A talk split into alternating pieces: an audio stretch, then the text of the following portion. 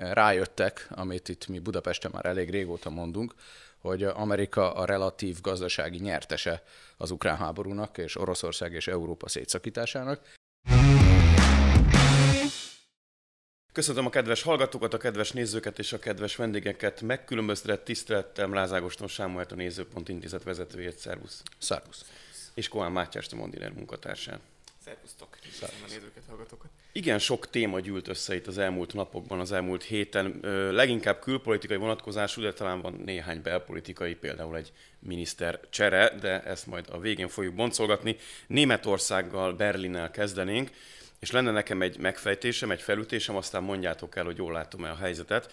Nekem úgy tűnik, hogy Olaf Scholz német kancellár kezdi, hogy mondjam, mondjam, páncélokat növeszteni a brüsszeli integrációs háború következményét kezelő politikával szemben, felismerve azt, hogyha a Németország sodródik, úgymond azokkal az intézkedésekkel, amik az energiapolitikai terén mondjuk leginkább megjelennek, akkor Németország gazdasága vissza fog csúszni, sőt recesszióba csúszik. Ezért olyan ö, egyedi megoldásokat válasz, mint például egy rezsicsökkentési program saját hitelfelvétellel, amire nagyon nem ö, jó szemmel néznek Brüsszelben, de hát most kivételesen ezek szerint akkor mégsem Orbán Viktor az Európai Egység alásója.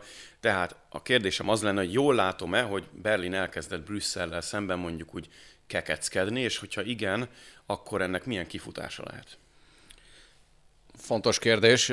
Azért a, a hirtelen jött lelkesedést azt csillapítanám valamivel, mert Brüsszel és Berlin között nagyon nagy különbséget ne keresünk. Brüsszelt a, talán nem túlzás azt állítani, hogy elsősorban Párizs és Berlin mozgatja.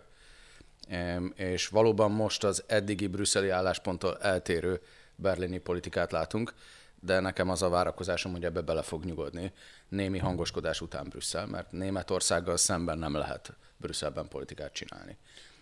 Az tény, hogy ez egy teljesen új költői műfaj, vagy költői ciklus Berlin részéről, hogy rezsicsökkentést foganatosítanak, és az tény, hogy ez Párizsnak nem tetszik elsősorban, nem is Brüsszelnek.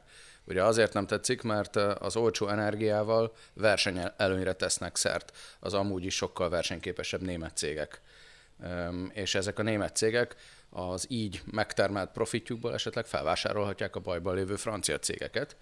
Tehát a franciáknak van egy félelme a, tovább erősödő német gazdaságtól, ami a relatív előnyét ki tudja építeni, és ezért Párizsból fúj az a szél Brüsszelbe, ami a németeknek megpróbál keresztbe tenni, de ismétlem, Berlinnel szemben nem fog Brüsszel soha politikát csinálni. A, a, van egyébként egy másik szintje az önállósodási törekvéseinek a berlini kancellár részéről, és pedig Amerikával szemben, de ebben Párizs és Berlin egyetértésben van. Rájöttek, amit itt mi Budapesten már elég régóta mondunk, hogy Amerika a relatív gazdasági nyertese az ukrán háborúnak és Oroszország és Európa szétszakításának, sokkal olcsóbb az energia ugye Amerikában, mint Európában, és közösen lépnek föl ezzel szemben. Illetve rájöttek, hogy ha Kínától elszakítja őket Amerika, akkor, akkor annak a európai gazdaság lesz a vesztese, és jól látható, hogy Kína fele is elkezdtek tájékozódni, ami Amerikából néző ugye elfogadhatatlan. Tehát van itt egy összeurópai önállósodási törekvés, és azon belül egy német önállósodási törekvés. Mi itt Budapesten, akik már régóta az önállóságra helyezzük a hangsúlyt, az együttműködő önállóságra, ezért valóban azt deja érzésünk lehet, hogy megérkeztek a többiek is. Na ugye. Na ugye, Na, igen. Ugye. Már megint nekünk lett igazunk. Nyilván, hogyha azt Németország nagyban csinálja, akkor igen, hogy arra te is utaltál, kicsit más a sajtóviszhang is, a mainstream médiában is más a brüsszeli reakció is, talán óvatosabb, nem, nem indul rögtön öt eljárás, vagy nem tudom, hetes cikkei szerinti ö, fenyegetések bedurrantása, ilyesmiről nem hallunk, miközben ez lényegesen súlyosabb bármihez képest, amit akár Magyarország tud csinálni. Hát a mértéke is a 200 milliárd euró, azt kiejteni is kellemetlen érzés, ez rendkívül sok pénz, magyar költségvetés többszöröse. És úgy szokott ez lenni, hogyha nagyon ellentétes az európai jogi hagyományok, akkor indítanak kötelezettségszegési eljárást. Ursula von der Leyen azt is megtette, hogy a Német Alkotmánybíróság ellen indított kötelezettségszegési eljárást, majd eltelik néhány hónap, és egyszer csak megszüntetik. Tehát mintha mi se történt volna. El tudják mondani, hogy ők minden tőlük telhetőt megtettek, de aztán következmények nélkül marad a eljárás. A sikeres egykori német honvédelmi miniszterről beszélünk, aki ilyen formán egy furcsa dolog, hogy a saját hazájával szemben kénytelen fellépni. Mm, ugye a, a konkrét történet arról szólt, hogy nem tehette meg, hogy nem lép föl, ami után a jogállamiságot kérte számon Lengyelországon, és egy nagyon hasonló az Európai Uniónak a szuverenitását megkérdőjelező döntést hozott a Német Alkotmánybíróság.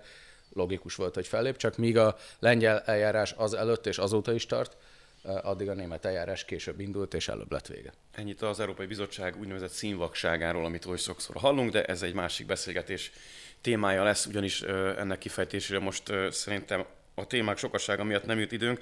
Matyi tőled azt kérdezem, hogy bírja-e a német gazdaság azt, hogy a hitelfelvétel most már egy gyakorlatilag olyan, mint a levegő, ha jól érzékel, mint az elmúlt éveket, mind uniós szinten, mind most itt a legújabb engedjük el a decemberi rezsit a német állampolgároknak. Ugye ez a, ez a hogy mondjam, a headliner ennek az intézkedés csomagnak, amiben a, a németek most gondolkodnak.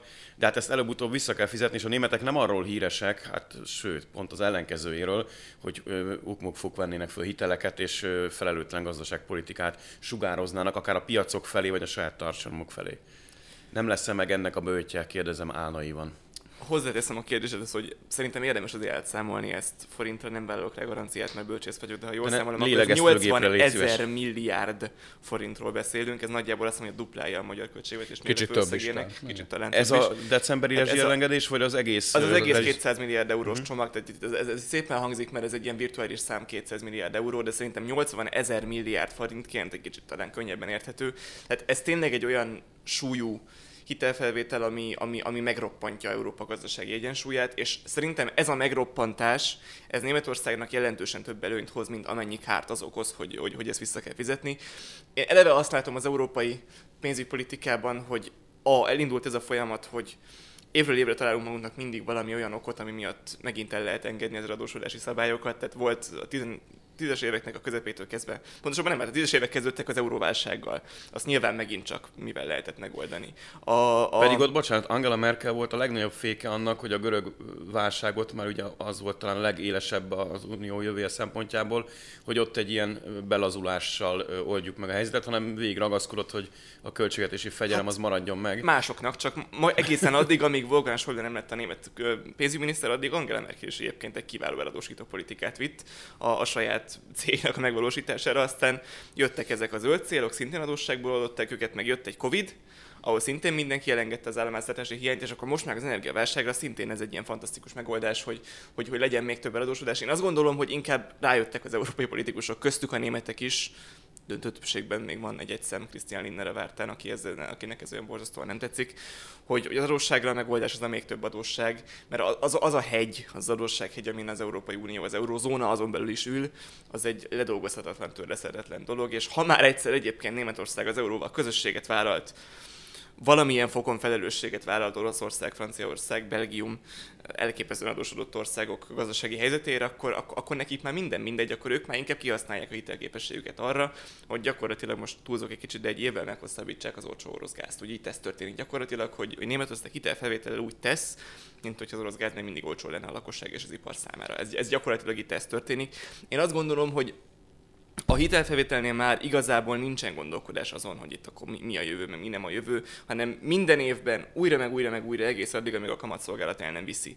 Már pedig nem fogja az uh, gyenge kamatemelési politikai miatt elvinni a német költségvetés döntő többségét. Egész addig, amíg ez így van, addig minden évben lesz találva valami szép új indok arra, hogy, hogy, hogy milyen krízis van, amit megint csak adóssággal lehet megoldani. Hát úgy tűnik, hogy az ilyen zöld témák azok most háttérbe szorultak, és ö, ö, mondjuk ugye a az atomenergia is vissza-vissza kóricál a, a, német energia mixbe, vagy nem tűnik el onnan olyan gyorsan. De mi van a német kormányon belül, és pont e, e, e, e, e kapcsán akartam ezt megkérdezni. Ugye van a, van a liberálisok, zöldek, szozdemek, és hát finoman szóval sem ugyanazt gondolják a világról, de konkrétan az energiapolitikáról biztosan tök más gondolnak, és ennek hangot is adnak. Elbírja viselni a német kormány egysége ezt, ami most történik? Én a optimisták vagy a megértők táborába tartozom. Sokszor lehetett olvasni az elmúlt hetekben, hogy bármelyik pillanatban szétesett a német kormánykoalíció, de szerintem a hatalom szeretete az össze fogja őket tartani. Aki kormányzati pozícióban van, az szükségszerűen pragmatikusabb.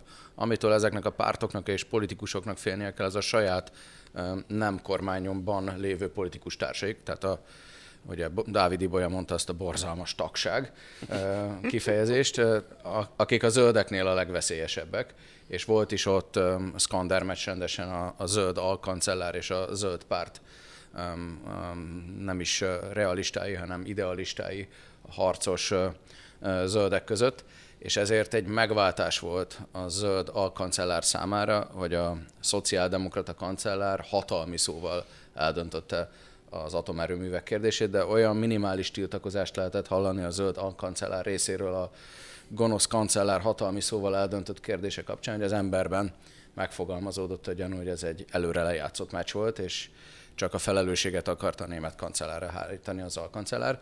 Ami igazán izgalmas, hogy a most áprilisig meghosszabbított ütemideje a három atomerőműnek az áprilisban véget ére. Tehát, hogy ez egy folytatólagos történet lesz-e, vagy sem.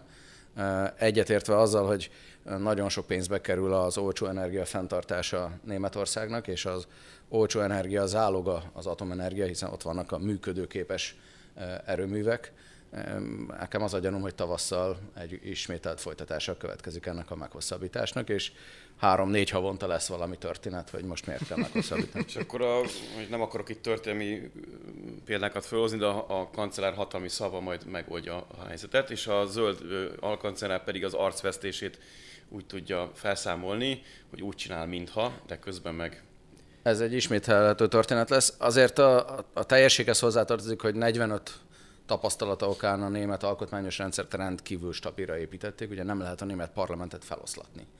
Például a kancellárnak kimagasló pozíciója van a közjogi struktúrában, ez előny számára, de azért botrányokkal van tele ez a kormány. Tehát miközben azt mondom, hogy ezen a kérdésen szerintem nem fog megbukni a német kormánykoalíció, a levegőben ott van, hogy bármikor történik valami. Magának a kancellárnak mégiscsak egy adócsalás gyanús ügye van a nyakában, ami hétről hétre szivárognak újabb részletek, hogy nem emlékezik találkozókra, és vajon hozzájárult, vagy csak hallott arról, hogy több 10 millió eurónyi adót ne fizessen meg egy magánbank ugye Hamburgba. Tehát van bőven botránya a házuk táján, ami bedöntheti, és van alternatíva is, egy nagy koalíció, az úgynevezett nagy koalíció a szozdemek és a kereszténydemokraták között, vagy pedig a szociáldemokrata párt helyére lépő CDU eh, koalíciója is egy elképzelhető alternatíva lenne. Tehát azt azért nem akartam mondani, hogy mindenki biztos legyen abban, hogy 25. szeptemberéig ez így marad. Uh-huh. Én azért még optimistább volnék, volnék egy kicsit, mint, mint az Ágoston, mert ugyan tényleg létezik, és valószínűleg egyébként sok számunkra még ismeretlen részlettel bír ez a Cumex botrány, amiről, amiről beszéltél, de én azt látom, hogy ez a, a német közéleményben vagy le van dugózva, vagy, vagy nem bír akkor relevanciával. Tehát én nem, nem érzem azt, hogy akár a média struktúrából adódóan, de, de akár abból adódóan, hogy a németeket most ennél fontosabb dolgok érdeklik. Most nem ez az elsődlegesítik a Scholz kancellár iránt, és hogyha valamibe belebukik, az, az szerintem az elkövetkezendő néhány hónapban sokkal inkább nem ez lesz, hanem az energia lett volna, amit viszont és egyébként ilyen szempontból egy nagyon jó dolog az, hogy nem egy totális ütődött ül végre Európa legnagyobb országának kancellári székében, amit viszont szerintem most így kivásárolt magának a következő egy évre, tehát az energiába sem fog tudni éppen emiatt belebukni. Amit a kormány stabilitásáról és, és a különböző világnézetekről mondta, az azért rendkívül izgalmas. 21. októberében született egy zseniális döntés szerintem.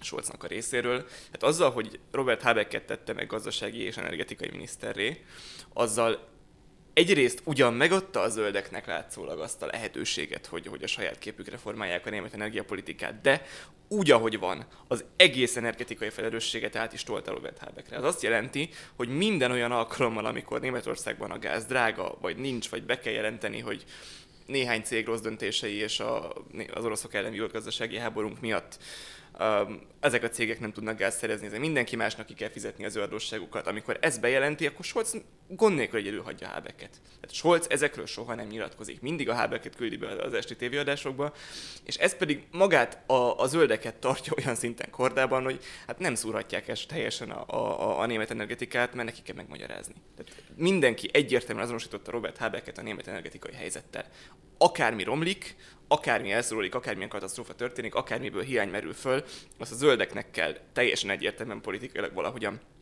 kezelniük, és éppen ezért szerintem a zöld párt energetikai mostanában egy, egy, egy, egy zöld mázzal lekent CDU-ba változott igazából. Nagyszerű. energetikai miniszterségről lehet, hogy még fogunk beszélni, hogy másodszor dobjam be az egyik ö, záró témának tervezett ö, ö, témát, de itt behoznék valamit, ugye térjünk át egy picit arra, hogy mindez, ami, ami Németországban, illetve Németország és, és az Európai Unió vezetések között történik, milyen hatással van a háborúra, illetve a, a közös uniós energiapolitikára.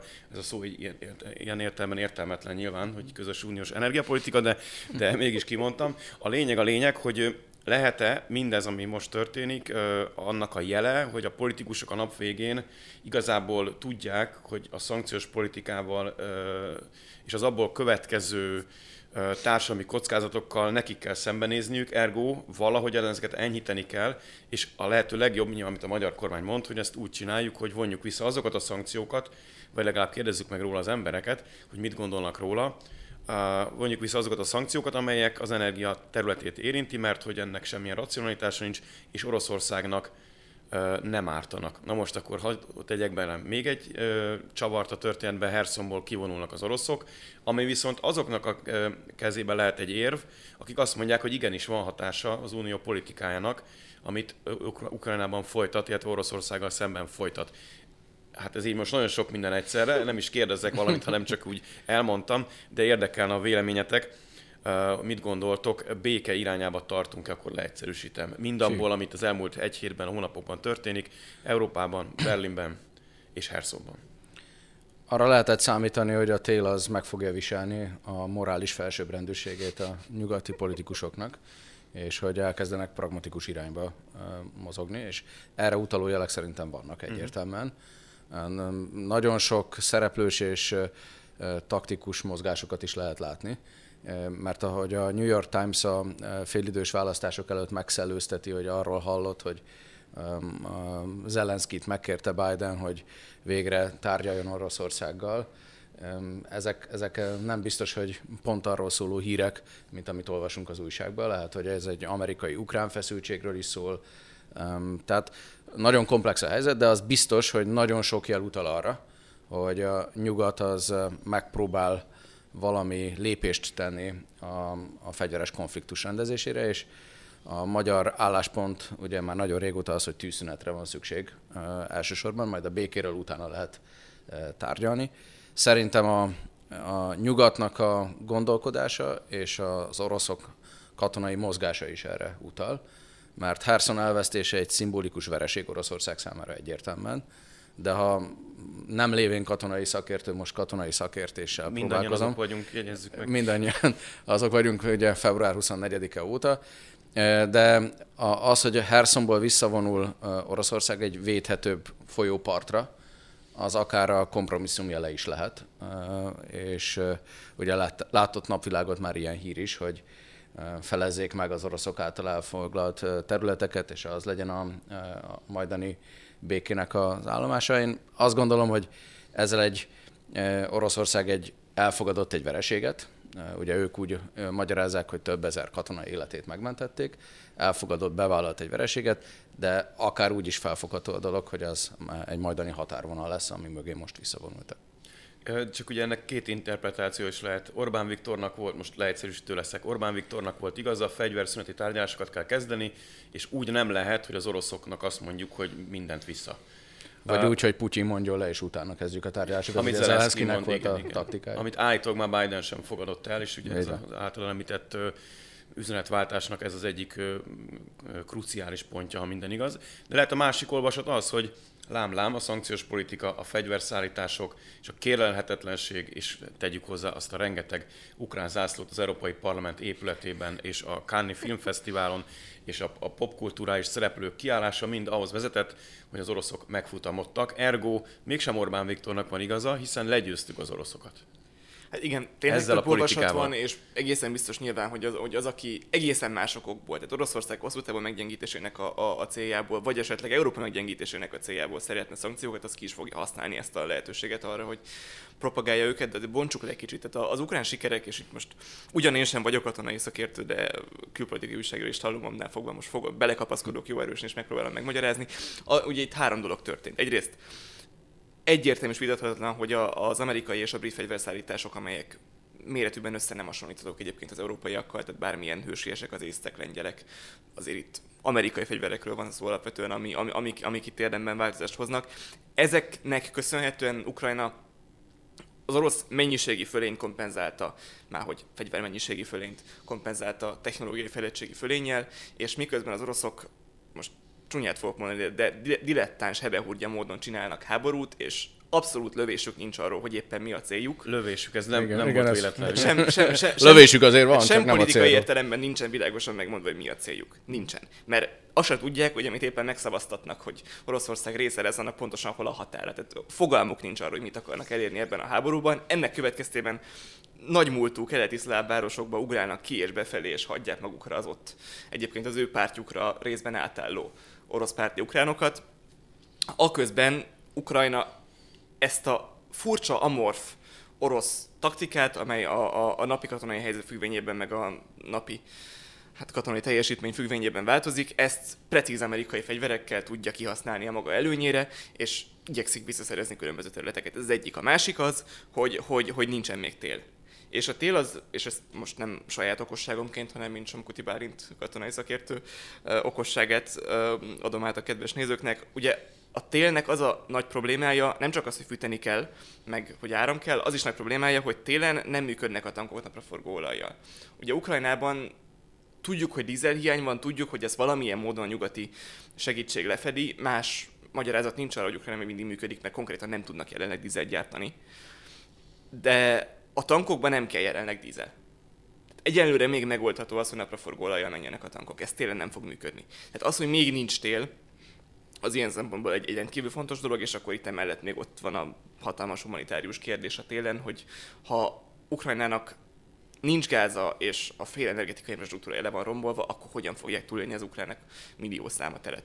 És ott van a harmadrészt, amire utaltam már, az, hogy az oroszoknak lövésük nincsen, hogy igazából mit szeretnének csinálni, és teljesen világosan látszik az, hogy nem döntöttek még, hogy ők most egy, egy, egy nagy stratégiai előre nyomulást akarnak csinálni Odesszáig, és, és levágni Ukrajnát a tengerről, Novorossziát megcsinálni, és gyakorlatilag életképteleníteni az ukrán államot, vagy pedig tényleg valami igazság van abban, amit Putyin odahaza ígért, hogy ők itt megvédik a Dombaszt, és igazából megállnak ott annál a, annál a két megyénél, és hazahozzák az állítólag az ukránok által háromszor egymás után kinépírtott oroszokat. Ed- egész addig, amíg ez a három állapot fennáll, addig Ukrajnában egyelőre még előny van, nem biztos, hogy ez örökké így van, de ugye mit nem mondtam itt, mint, mint, mint, mint szempontra a szankciókat. A szankcióknak semmi közük nincsen ehhez a, a, az ukrán háborús sikerhez, meg orosz háborús kudarchoz. A szankciók egyetlen picike ponton segítettek esetleg abban, hogy Oroszország nem tud a katonai modernizációjához nyugati eszközöket használni, de az ugye nem energetikai szankció, ez nem pénzügyi szankció, ez nem személyi szankció, de a szankciók 89-90%-ának az égvilágon semmiféle összefüggése nincsen ezzel a jelenlegi ukrán előretöréssel.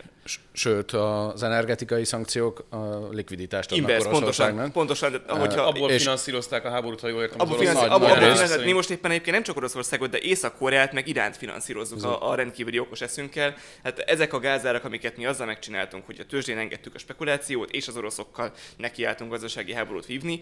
Ez a pénz most a mi pénztárcánkból, a mi magas morális értékű pénztárcánkból Irán és Észak-Korea kevésbé magas morális értékű pénztárcájába vándorol. Ilyen okosak vagyunk. Ezt érik a szankciók ezer más szempont van, és első ezek között a fegyverszállítás, ami miatt tényleg van ukrán előretörésre. A szankciók ehhez semmilyen mértékben nem járultak hozzá. Még egy szempont, azért azt senki nem várja a mi beszélgetésünk után szerintem, hogy holnap bejelentik, hogy megállapodtak és békét kötöttek.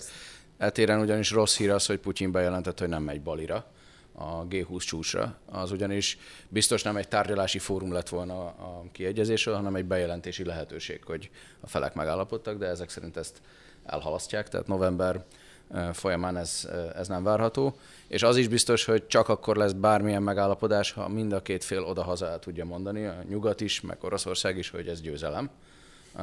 Mert az, azt senki ne várja, hogy Oroszország beismeri a vereségét vagy a nyugat azt mondja, hogy mm, egy év után már nem is olyan fontos Ukrajna.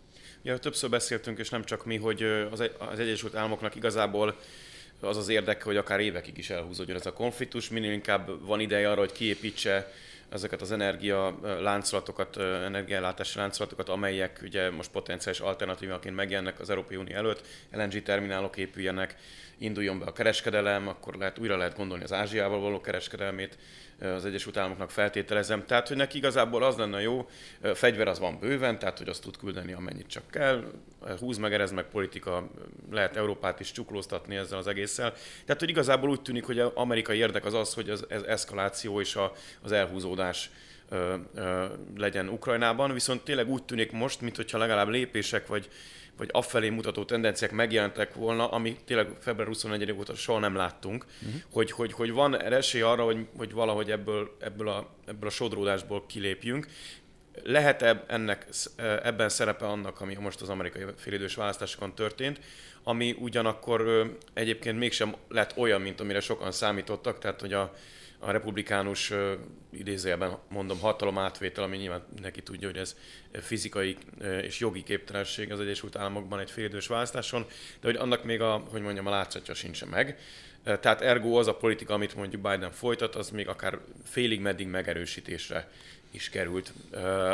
Vagy ennél azért bonyolultabbak lépett, tegyük hozzá, nem tudjuk a végeredményt sem még ilyen ár szerint. Ez kulcsfontosságú.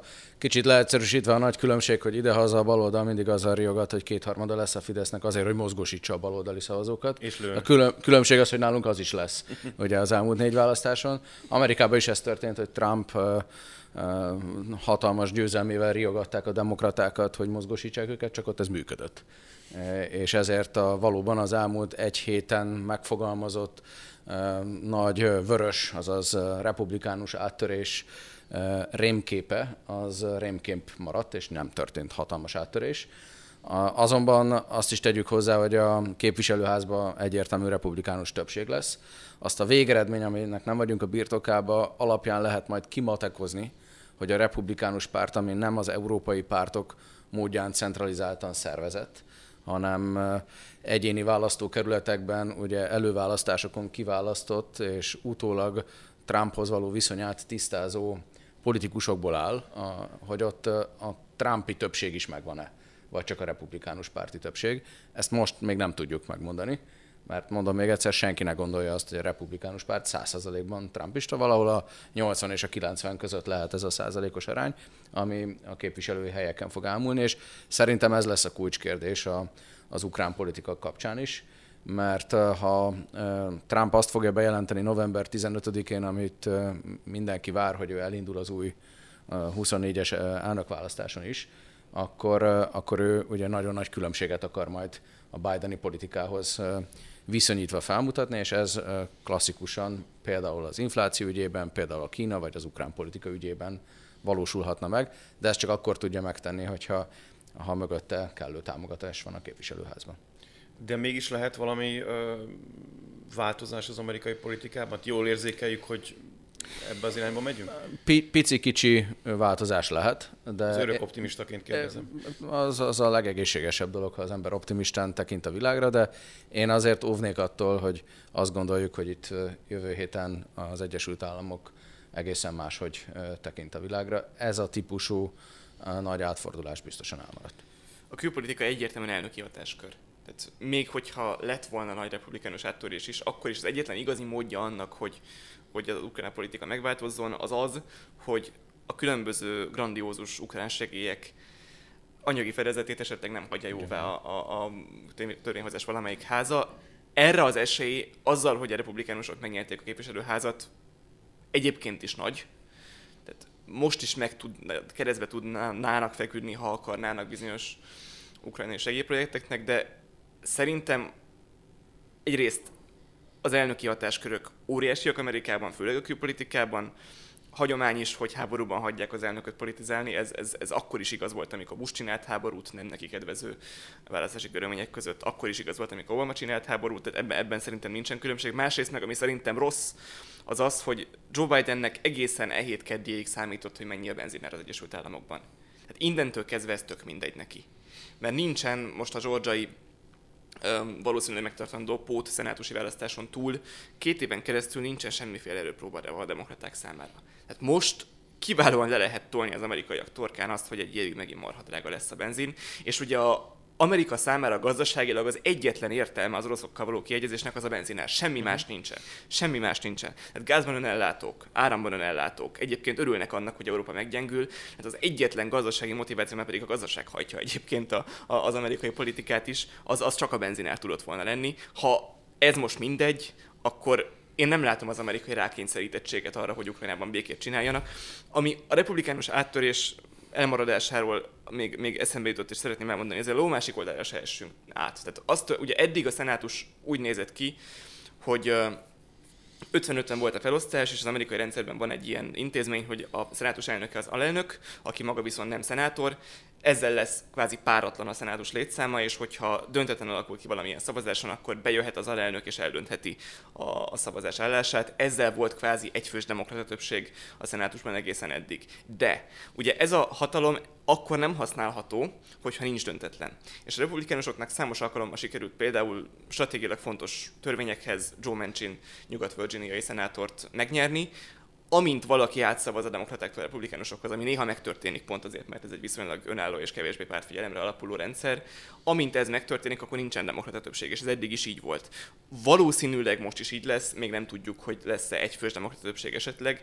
Meg a másik az, hogy azért tényleg ne, ne becsüljük alá a háznak a jelentőségét, tehát ez egy valódi kétkamarás rendszer, minden érdemi törvényjavaslatnak át kell mennie mind a két házon, tehát mostantól kezdve semmiből nem lehet kiadni a republikánusokat. És az obstrukció lehetősége megmarad a szenátusban, és többség lesz a képviselőházban. Ez szerintem egy, egy erős eredmény, meg ami, ami még nagyon fontos szerintem kiderült kedden, hogy Donald Trump annál rosszabbat nem tud tenni a republikánus pártnak, mint hogy 2024-ben elindul elnöknek. Tudom, hogy ez nem hangzik a magyar fülek számára kimondottan jól, és tudom, hogy sokan gondolják úgy, hogy Donald Trump a béke reménye, de az a helyzet, hogy Donald Trump jelöltjeit elképesztő, elképesztő többséggel verték meg ezen a választáson. Egy helyen G. Vance szenátornak az esetében volt segítség a, a, az endorsementje, minden más esetben egyébként. Olyan helyeken, ahol el nem tudtuk volna képzelni, hogy az a jelölt nyer, Pennsylvániában. Uh-huh uh, leverték a trumpista jelölteket. Tehát Trump alapvetően nem a jó irányadom a republikánus párt számára. Egyszerűen választási eredmények azt mutatják, hogy ő, ő, ő nem népszerű, és egy kicsikét mindig többen szavaznak ellene, mindig többet lehet, többeket lehet ellene fölbuzdítani,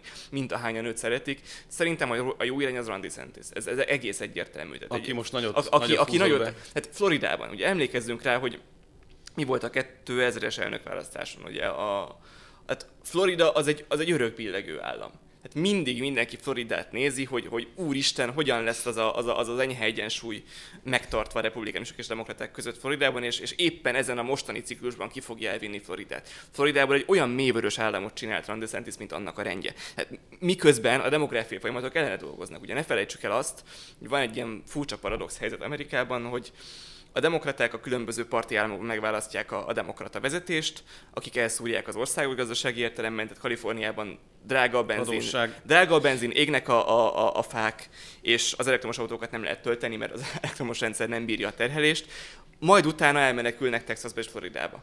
Ez, ez, ez a folyamat, ez kimutatható és régóta zajlik, és ennek ellenére Floridában egy csomó demokrata beköltöző van, Ron DeSantis marha egyszerűen megnyerte ezt a választást.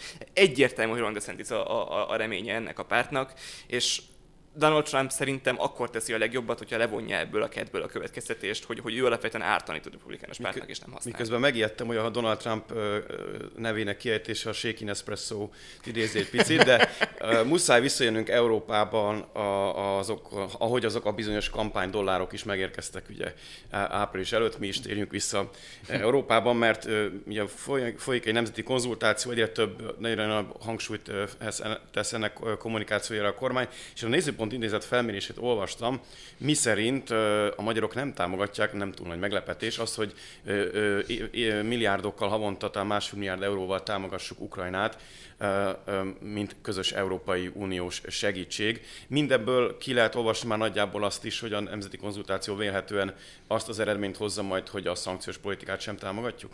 A nemzeti, kicsit ugorjunk vissza. Igen, a nemzeti konzultációt általában azok töltök ki, akik egyetértenek a kormány álláspontjával, tehát igazából ott szerintem elemzői szemmel azt érdemes nézni, hogy egy millióan vagy két millióan vannak, vagy akár az, annál is többen. Nem azt, hogy 95 vagy 96 százalékos egyetértés alakul ki. És valóban ez a közvéleménykutatási adat, hogy a kétharmada a magyaroknak azt gondolja, hogy jelen esetben nem kell az Európai Uniónak hitelt felvennie annak érdekében, hogy havonta másfél millió euróval hozzá tudjon járulni Ukrajna fenntartására, fenntartásához. Ez sejteti azt, hogy ez ebben egyetértés lesz, de talán van ennek egy másik funkciója is ennek a, a kérdésnek, hogy december elején lesz egy európai csúcs, egy nagyon izgalmas európai csúcs, ami már Meloni fogja Olaszországot képviselni, aki ugyan ukrán kérdésben a lengyelekkel ért egyet, de a konzervatív ébredéshez tartozik az európai politikában, és, és a saját országa nagyon nagy bajban van az elszálló rezsiárak miatt.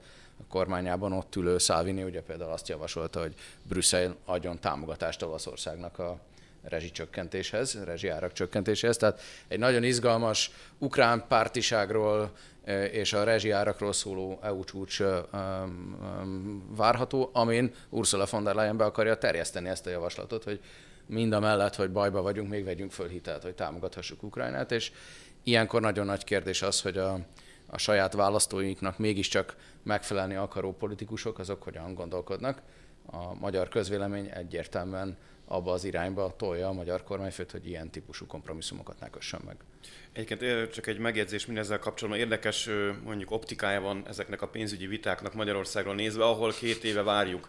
Mert ez az RRL források, most már talán a Covid sajnos még mindig velünk van, de azért az emléke az már kezd kikopni, és akkor az, az a pénz nem jön meg. Így van, ugye az első közös hitelfelvétel a helyreállítási alap lett volna, amiből mi nem kaptunk, a spanyolok már megkapták a felét az összegnek, amit megszavaztak, tehát iszonyú aránytalanság van a az Európai Unión belül, és e, ezért pontosítanám is az előző mondatomat, az a magyar választói akarat, aminek meg kell feleljen a magyar kormány, hogy addig, amíg az európai pénzek nem érkeznek meg, a jogos európai pénzek Magyarországra, e, addig szó nem lehet arról, hogy újabb hitelfelvételbe és ukrán támogatásba belemenjen Magyarország.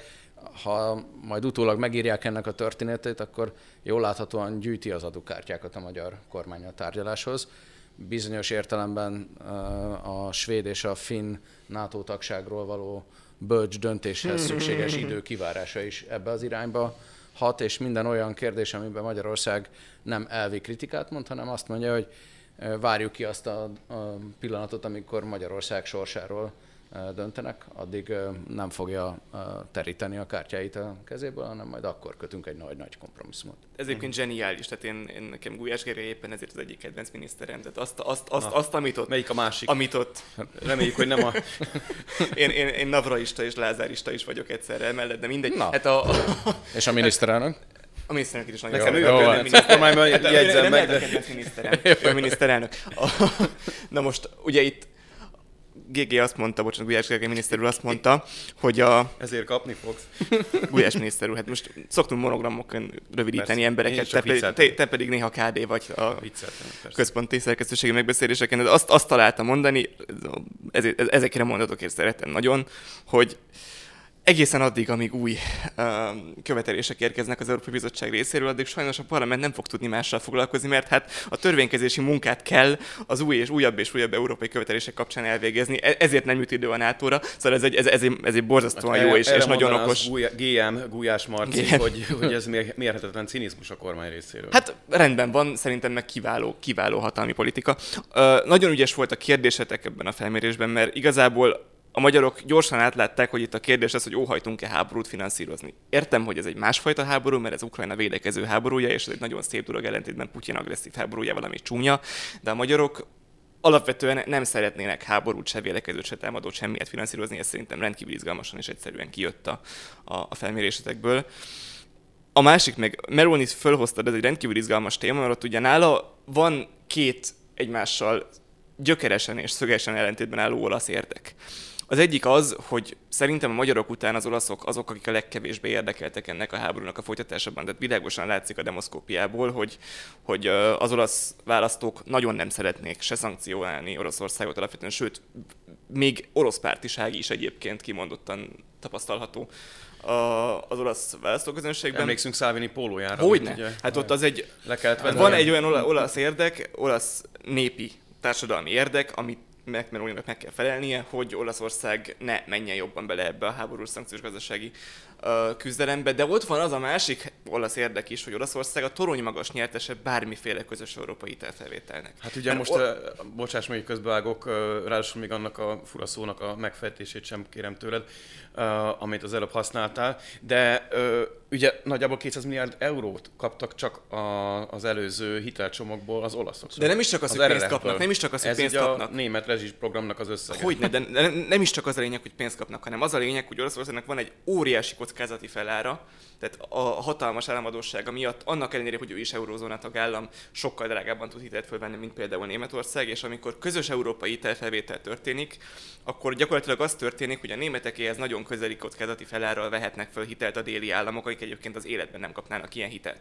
Hát Meloninak ezt a két dolgot balanszíroznia kell majd ezen a december elejé csúcson, hogy megfeleljen az orosz, vagy olasz választók Fradi elszólás, békevágyának. Uh, másrészt viszont Olaszországnak ezt az érdekét, hogy ők alapvetően nagyon szeretnének adósságközösségbe lépni a náluk kevésbé és kevésbé kockázatosan leadósodott euró, többi eurós tagállammal. Ezt a kettőtnek egyensúlyoznia kell, épp ezért nekem ez egy teljes, teljes tosszápa, hogy itt a, a... Milyen, jó, milyen jó reakció plusz lesz majd arról az uniós csúcsról. Egyébként az jutott eszembe, hogy ez olyan, mint amikor Erdogán mondott Orbán helyett véletlenül a Kid Rock egy amerikai műsorban, de ez megint csak egy elszólás.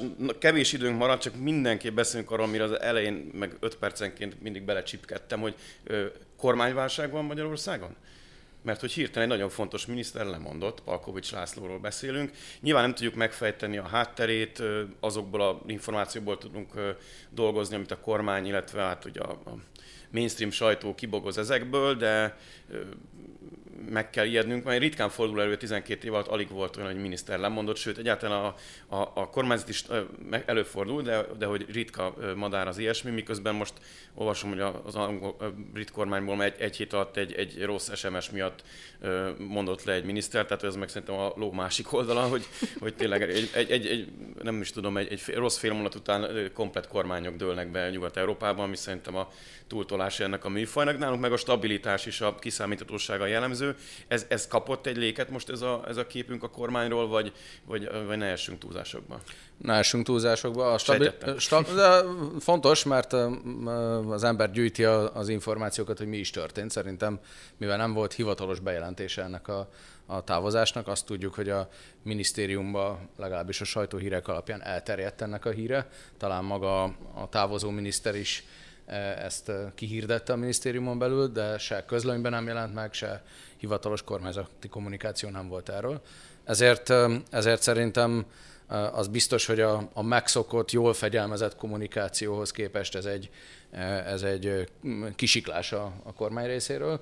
Az sem szerencsés, hogy a miniszterelnök távollétében van egy ilyen hír a sajtóban.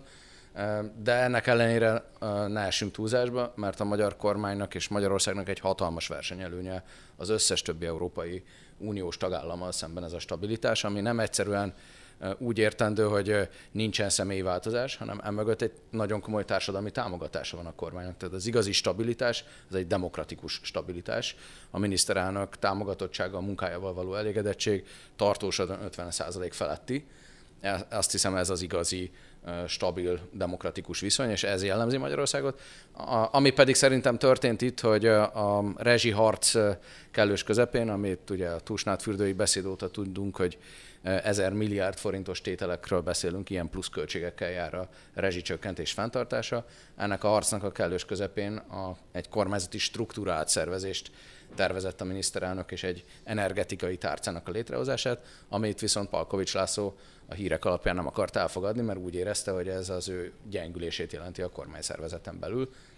Szerintem sokkal inkább van itt egy, egy személyes érintettség és keserűség, mint sem bármiféle politikai konfliktus hiányoltam, hogy elemzőként nem volt elég egyrészt másrészt, úgyhogy most az egyrészt másrésztet én fogom ebben a kérdésben képviselni. Egyrészt én egyébként azért sajnálom Palkovics Lászlónak a távozását, mert egyébként akadémikus gépészmérnök nagyon nagy szükség van a politikában a reálosokra, tehát mi, mi, mi itt bölcsészek nagyon szép, dolgokat, nagyon szép dolgokat tudunk alapvetően kitalálni, de, de az borzasztó fontos, és Budapesten is látjuk azt, hogy milyen, mi, mi ez a minőségi váltás egy építőmérnökről egy szociológusra.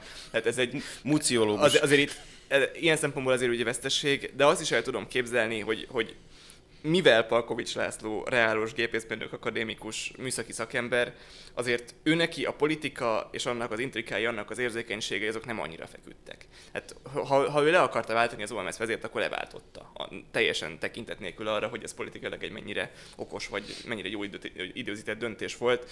Tehát én, én azt gondolom, hogy, hogy ő szerintem rájött egy adott ponton, hogy, hogy ő nem biztos, hogy feltétlenül a politikában képzeli el a, a, az élete fennmaradó részét, és ez most egy jó alkalom volt arra, hogy, hogy, hogy, hogy távozzon is ezzel a politikából.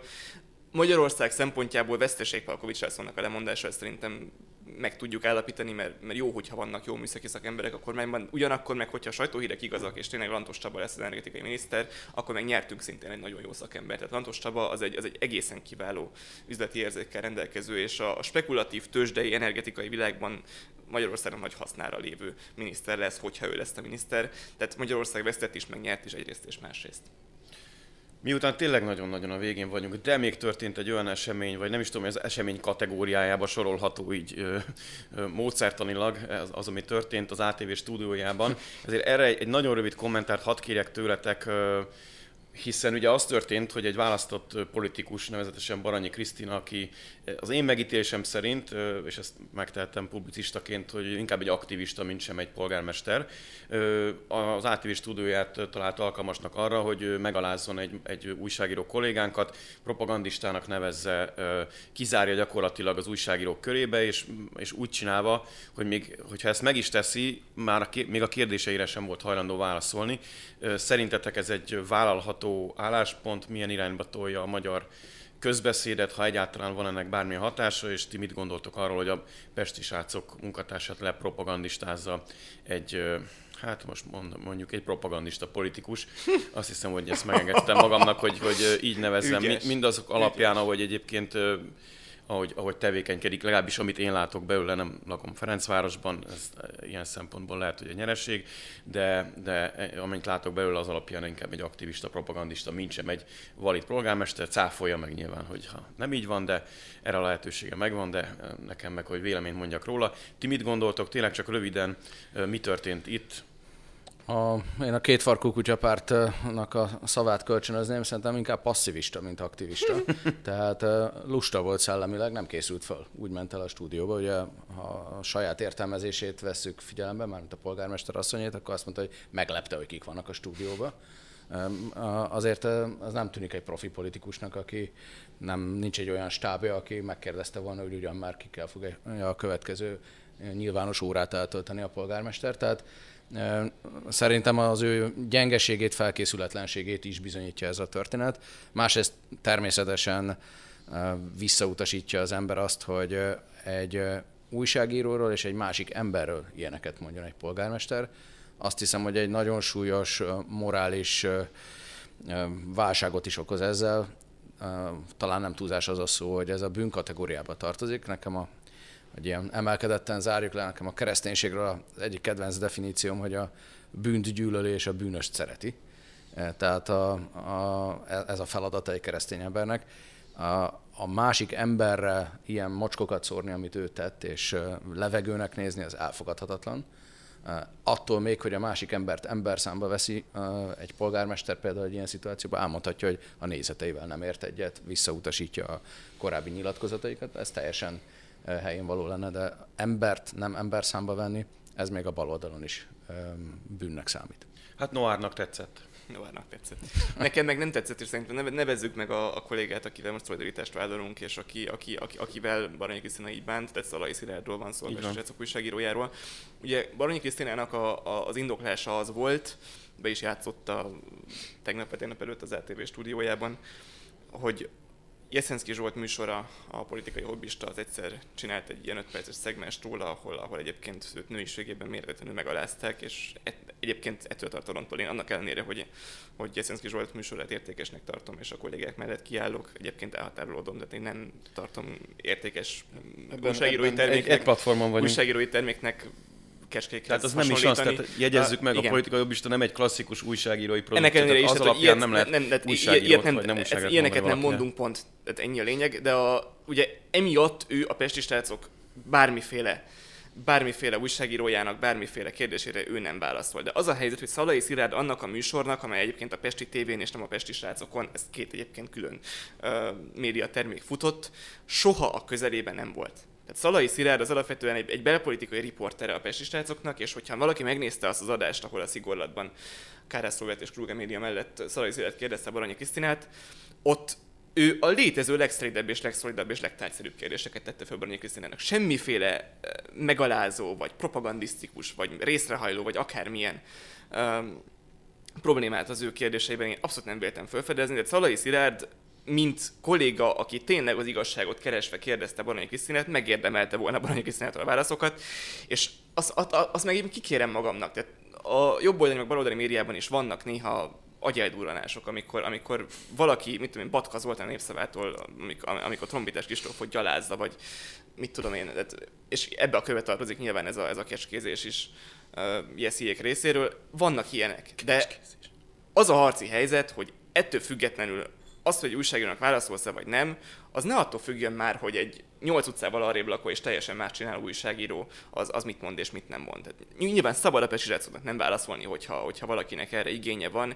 de azért kezeljük értékén azt, amit ott Szalai Szilárd végzett, az újságírói munka volt, aminek az égvilágon semmi köze nincsen semmiféle kecskéhez, ami Szilárdnak személyesen sincsen semmi köze ahhoz a műsorhoz, ahol a, a, az inkriminált szegmens elhangzott.